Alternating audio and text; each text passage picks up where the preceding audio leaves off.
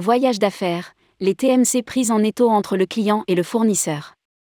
Quelques 190 participants réunis le 25 janvier dans l'amphithéâtre de la Tour Accor. Les TMC se retrouvent au pied du mur en 2023. Déjà fragilisée par la crise Covid, la profession doit aussi faire face à la mise en place de la norme NDC le 1er avril prochain. Une situation qui risque d'impacter le quotidien des agences et remettre en cause leur modèle économique. À moins que ce ne soit une opportunité de réinventer tout un écosystème.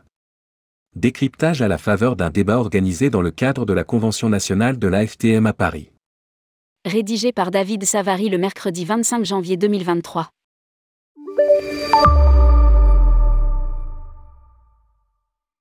Sommes-nous au bout d'un modèle? D'entrée de jeu, François-Xavier Isénic, l'animateur éclairé de cette convention, pose le débat.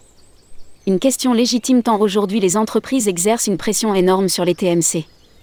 Lors de la crise sanitaire, ces dernières ont passé beaucoup de temps sur les remboursements et les annulations.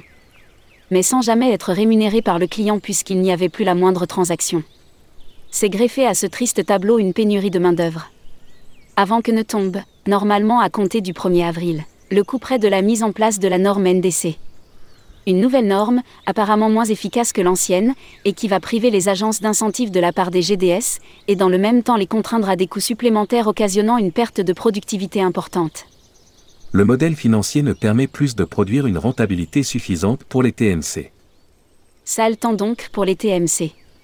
D'autant plus que la SNCF revoit elle aussi ses commissions à la baisse, de 3% à 2,7% d'ici 5 ans et lorsque l'entreprise ferroviaire donne la permission aux agences de distribuer ses trains Wigo, c'est seulement pour leur offrir 1% de commission. Autrement dit un gain de seulement 30 centimes sur un tarif moyen de 30 euros pour un train Wigo. Lire aussi, EDV, quelle est la nouvelle convention de distribution signée avec la SNCF Entre la pression constante des clients sur les transactions FIS et la décision récurrente des fournisseurs de baisser les commissions, avec en plus cette norme NDC qui ne fonctionne pas, l'équation semble difficile à résoudre pour les TMC. B. Nous sommes pris en étau, confirme Christophe Ross, directeur des missions chez EPSA, pour qui?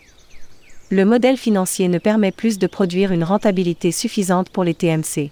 Général Manager France chez Amex GBT, Yorick Charverian n'accepte plus cette situation. D'ailleurs, si l'entreprise qui nous sollicite va trop loin, on dit stop, on n'y va pas, et c'est plutôt sain.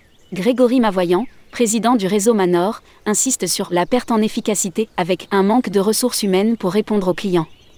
Intervenant également lors de ce débat, Christophe Jacquet, PDG d'Avas Voyage, constate que c'est la première fois qu'une technologie, la NDC, va desservir la productivité.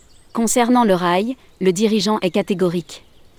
Si nos compagnies n'opéraient que du rail, elles perdraient des millions d'euros par an, 5 millions d'euros à l'échelle d'Avas. En raison de la tension sur nos revenus fournisseurs, nous sommes des mendiants. A même ajouté Christophe Jacquet. Lire aussi, Christophe Jacquet, Air France, SNCF me donne l'impression d'être un mendiant. Manque de transparence et besoin de pédagogie. Aux entreprises et aux clients qui reprochent au TMC de manquer de transparence et de clarté sur leur modèle financier, Yorick Charveria estime que les agences surtout doivent faire preuve de pédagogie.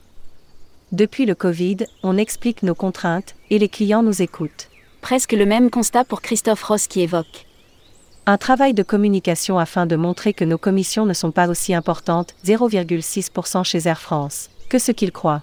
Grégory Mavoyant apporte quant à lui une réponse pragmatique. Ce n'est pas un problème de transparence. Comme dans tout commerce, si le produit convient j'achète, s'il ne me convient pas, je ne l'achète pas. Pour le président de Manor.